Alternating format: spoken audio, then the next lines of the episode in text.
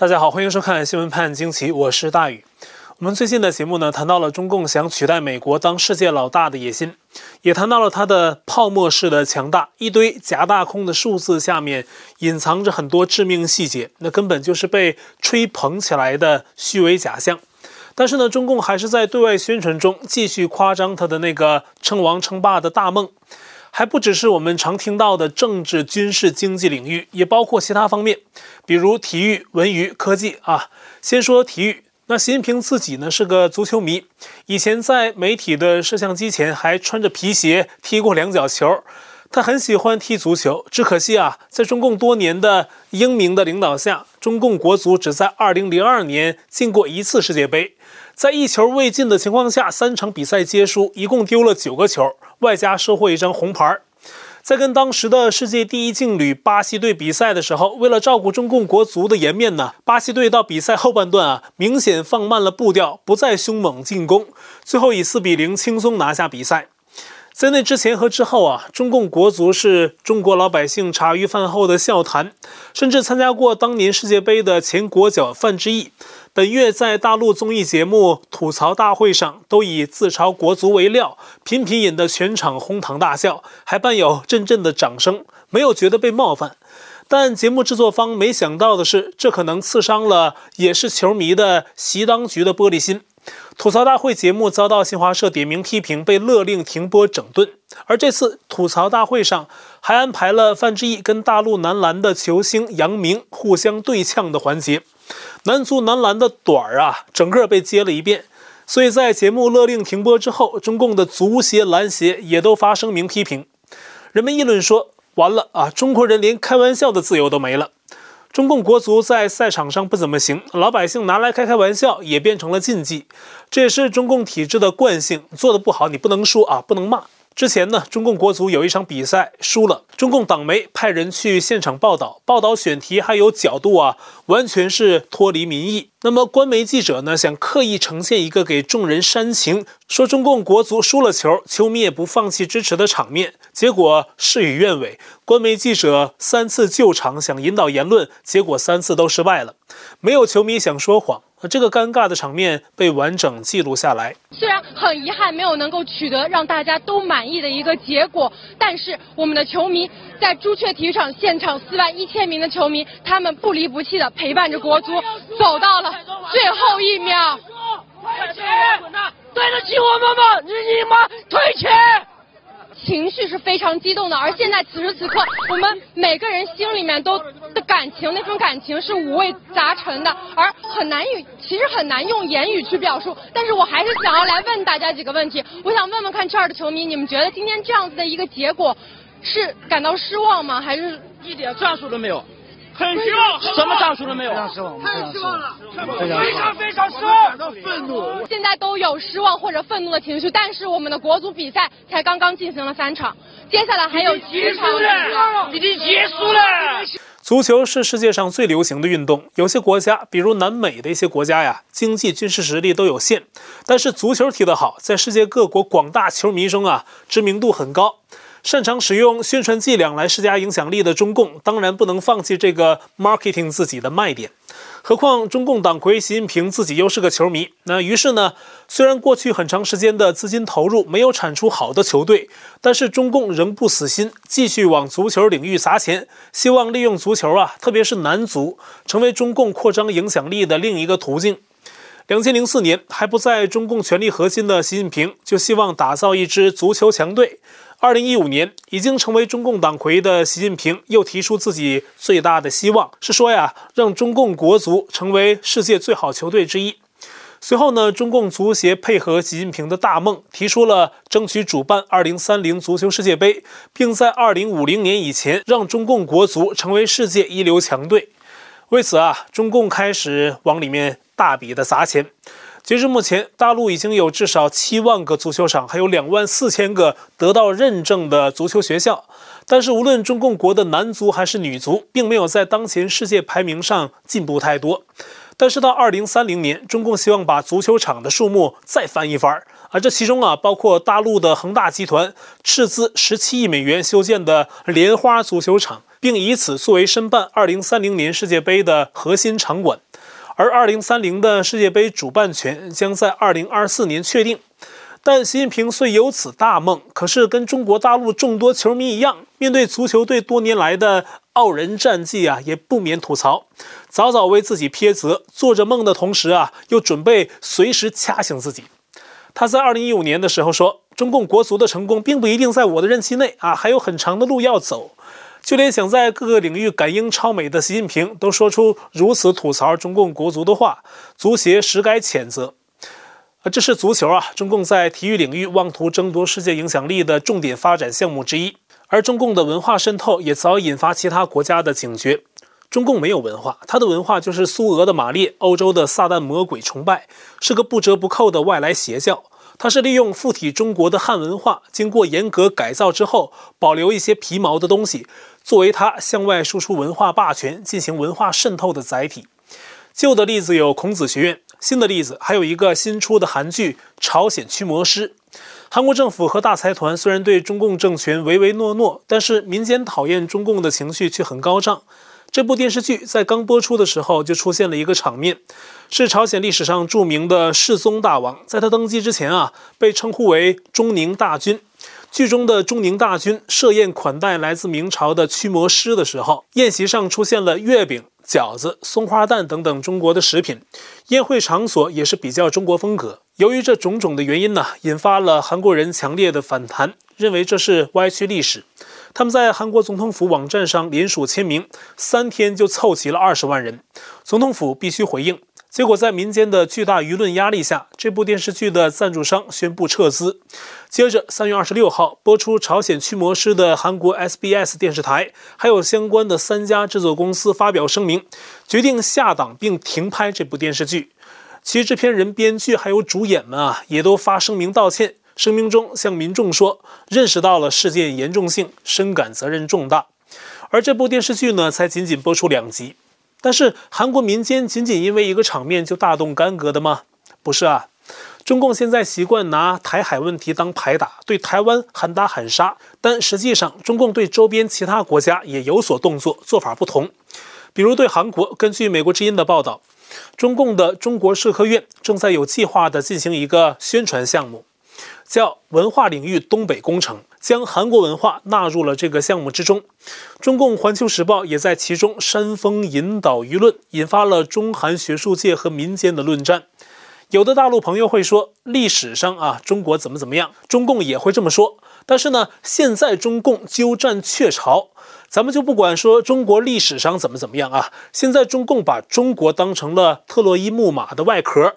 把被他阉割删改后的中国一些文化皮毛当成了施加影响力的载体工具，实际上内核要推的是中共的意识形态，还有威权政治。别的国家的人民也不傻，所以才引发这类事件。但是中共在宣传中他不会这么讲，他就骗你啊，说别的国家反华仇视中国文化。实际上啊，真实情况是像我刚才说的那样，而世界上最反华的就是中共，最仇华的也是中共。小粉红们应该多学学真实的中国近现代史，就知道了。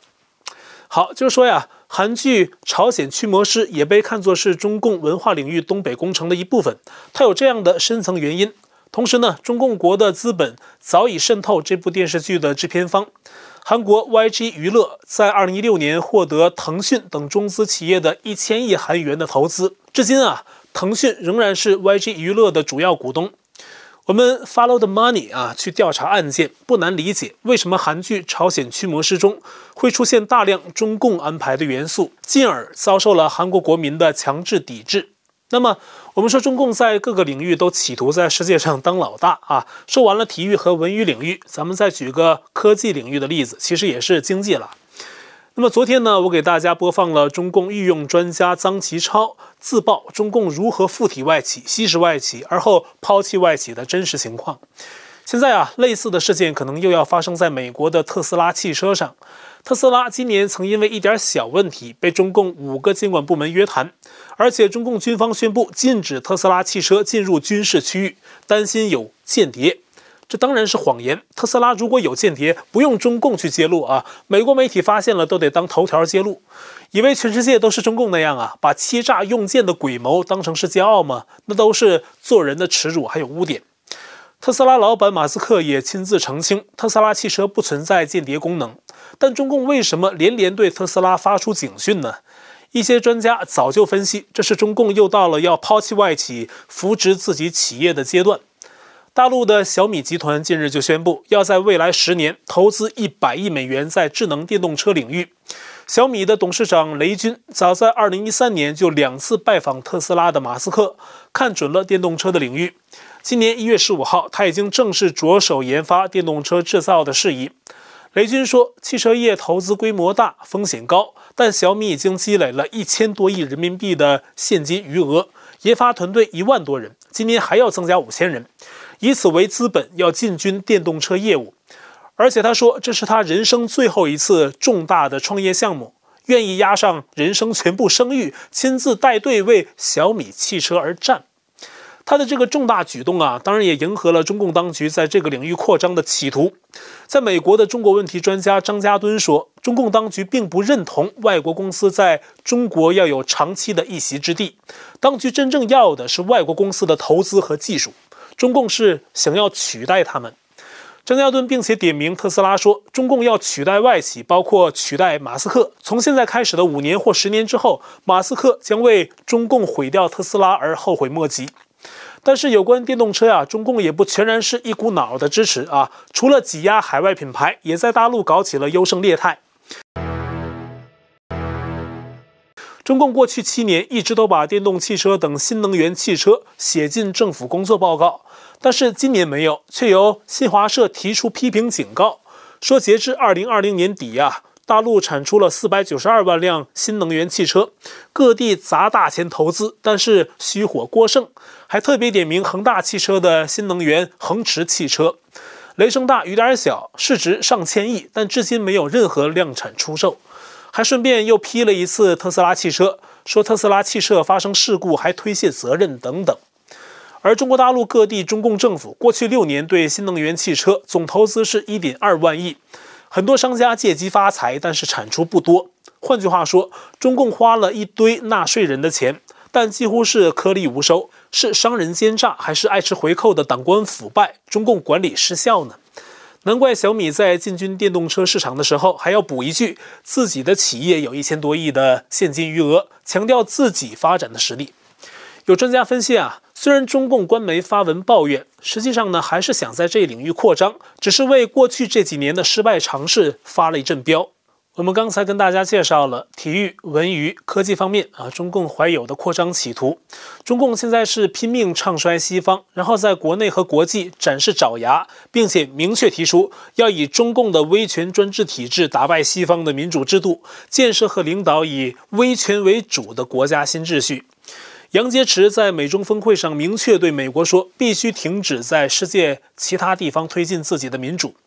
所以老迈的拜登啊，在一些看上去是为中共辩解的言论之外，也说过，二十一世纪是民主和专制的较量，必须证明民主是可行的。但是嘴炮之外，他要怎么证明呢？每天躲着记者吗？无论制度如何，要想击败中共，西方必须有一个目标明确、意志坚定的领导者，并且不可否认的要被赋予更少限制和更少干预的权利，才能更容易击溃以举国体制进攻美国的中共政权。比如川普，他在执政期间啊是个目标明确、意志坚定的领导者，但是国内左派和亲共势力给他制造了太多的麻烦。强大的政治正确势力也在阻碍着川普施展拳脚。如果没有这些，川普将更容易达成想要的目的。话是这么说哈，呃，就像我们刚才分析过的，中共的强大是泡沫式的，是经不起推敲的。就连左媒《纽约时报》今天呢也发表文章，揭露了中共自身的弱点。文章作者 Brett Stephens 指出啊，美苏冷战期间，美国打败前苏联的不是中情局。也不是国防高级计划局，也不是洛斯阿拉莫斯的武器实验室，美国的秘密武器就是共产主义。正是这个东西使苏俄背负了一个失败的经济体系。苏俄的工人流行一个笑话，他们假装发工资，我们假装工作。很快，昙花一现的共产主义将苏俄拖进坟墓。而现在的中共国，作者认为啊，除此之外还有三大明显的弱点。第一，民族主义。作者认为呢，这才是中共赖以维系的统治支柱之一。实际上呢，已经不是共产主义，共产主义已经没人信了。那另一个统治支柱呢，就是夸大的经济增长，标榜生活水平改善。尽管数量众多的人民呐，仍然为生计犯愁啊，为生为死为生病而没有着落，贫富差距很大。但这一点呢，以及我们正在谈的民族主义，才是中共维持统治的两个真实基础。其实最近的抵制西方名牌的运动，就是中共定期打民族主义鸡血的运动之一，为的就是在八方制裁的情况下飙一波高潮，维护统治。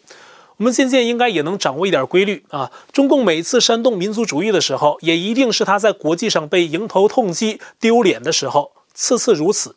但是呢，中共也不敢让它长久，因为怕失控，所以啊，差不多就得降温收场。例如，环时主编胡锡进啊，亲自在微博连续发文劝说呀，中共官方不要再煽动对西方公司的声讨，什么爱国也要有包容的一面啊，不应太较劲儿等等。中共每次也都是这样。啊，另外呢，中共还利用民族主义发动对香港、台湾的打压、附体，还有利用人们的爱国心理，狂打鸡血，将台湾和香港的自由派长久以来标签为台独、港独，以此为打压港台做国内的舆论铺垫。利用民族主义，中共大力扩张军备，在南海和台海形势极端啊，不断加大对台湾的威胁。三月二十九号，中共再派十架军机在台湾的东南、西南，甚至是东部海域出现。罕见出现在台海进行双向对飞，制造包夹的态势。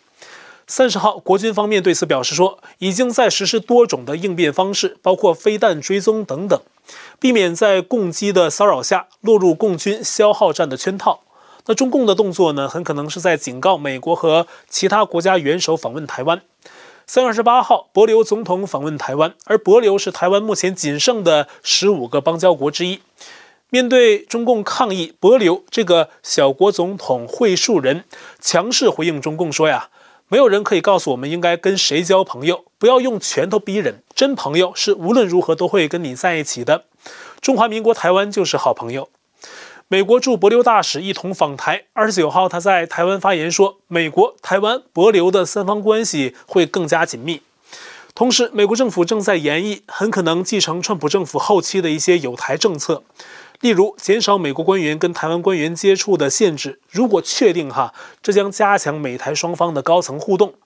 同时呢，日本现在也更加关注台海问题。下个月，日本首相就要访问美国，主题之一就是台海的稳定。那这是台湾问题哈，而中共煽动民族主义，也在为他对香港的打压提供国内的舆论基础。二十九号，中共全国人大常委通过香港基本法附件一和二的修订，正式改变了香港的选举法。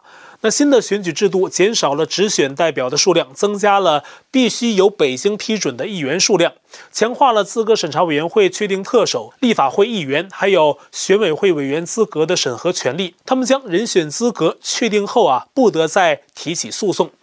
那新的选举法呀，并且直接废除了香港政改五部曲，还有特首启动程序以及立法会的否决权。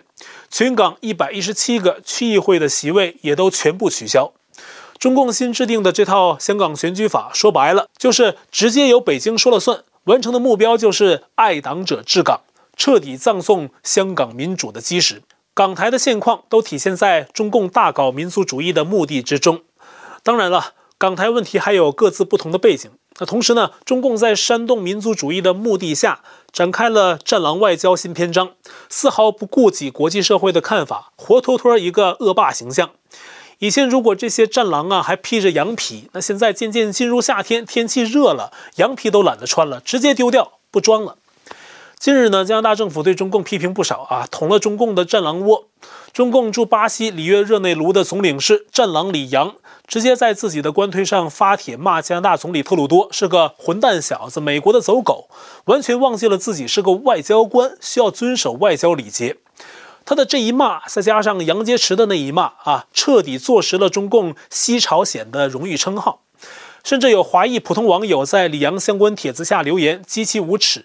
那李阳则亲自回应，赤膊上阵，流氓恶霸嘴脸一览无余。他直接啊回骂普通网友是王八是狗，如此五毛语言呢，也让人一下子明白中共网军为何在网络上语言素质极差，动辄骂人。原来是带头培训的，就是这样的人。而中共这么做呢，全部是在紧张的外部环境背景下演给国内人看的，通过民族主义啊捞取政治资本。但是为什么说民族主义是弱点呢？因为它激起了世界各国的反感，逼他们走上反共之路。只是西方国家实在动作还是有点缓慢。那实际上啊，中共现在做的足以让国际社会启动更有力的打击措施。而中共目前呢，是不会放弃民族主义这根救命稻草的，因为中共的整体是败多胜少，能有效煽动民众情绪的、维系统治的，就是那几样东西，包括民族主义。那民族主义呢，也是最容易蛊惑人的。这个热血一沸腾起来呀，一些人就失去理智，就会被共产党利用。但民族主义啊是双刃剑，接下来会激起越来越多国家的反感和警惕。